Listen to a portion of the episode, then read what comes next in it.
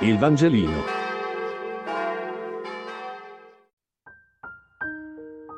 Giovedì 26 novembre. Matteo 12, 33, 37. Lettura del Vangelo secondo Matteo. In quel tempo il Signore Gesù diceva ai farisei, Prendete un albero buono, anche il suo frutto sarà buono. Prendete un albero cattivo, anche il suo frutto sarà cattivo. Dal frutto, infatti, si conosce l'albero. Razza di vipere, come potete dire cose buone voi che siete cattivi?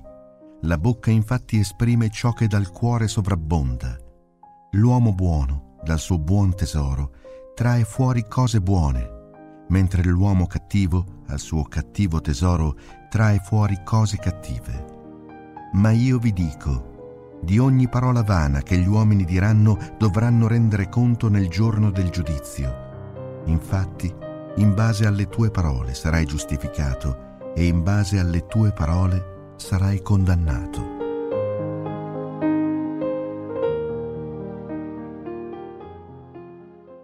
Nel Vangelo di ieri Gesù metteva in guardia sul confondere volutamente il bene e il male, le opere di Gesù da quelle di Belzebù, perché non ci può essere perdono senza un riconoscimento di ciò che è bene e male nella vita.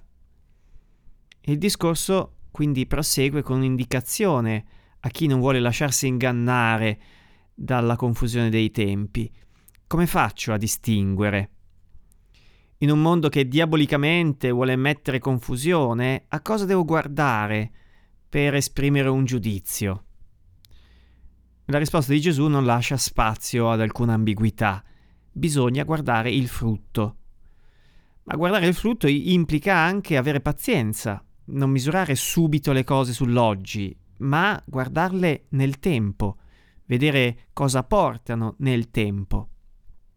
È interessante, credo che il criterio di cosa è buono e giusto per Gesù sia il frutto, cioè stia nella capacità di generare, di essere fecondi nel bene. E non è un criterio invece eh, edonistico, e il giusto non sta in ciò che mi piace o mi fa star bene oggi, eh, ma bisogna guardare questo mi fa star bene oggi eh, nella sua prospettiva. E per fare questo servono anche delle parole, non basta il fare. Eh, serve che il nostro fare, che poi il nostro vivere, sia giudicato, interpretato da noi stessi, dalla nostra mente, dalle parole che usiamo, e sappia rispondere al perché lo facciamo, che senso diamo a quello che stiamo facendo. Massimo Recalcati, in un suo libro dal titolo Contro il sacrificio, scrive così.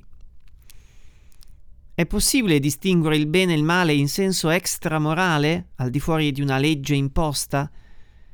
Se seguo quella linea minoritaria del cristianesimo che dalla parola di Gesù giunge sino alla psicanalisi moderna, dovrei affermare che bene è quando il campo della vita si allarga, male quando si restringe.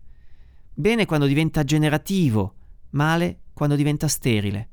Bene quando sa ospitare la donazione, male quando la rigetta e l'osserva risentita. Bene quando il desiderio è vivo, male quando è morto e invidia nell'impotenza quello vivo.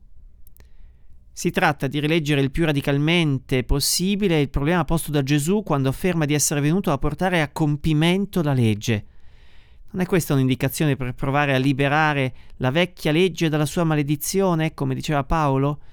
Per non opporre ma unire la legge al nostro desiderio? Sicché non sarà più la legge imposta dall'alto o dall'interno di noi a umiliare il soggetto ponendolo al suo servizio, perché la legge sarà fatta per salvare il soggetto dall'incubo mortifero del sacrificio. Il Vangelino. Buona giornata.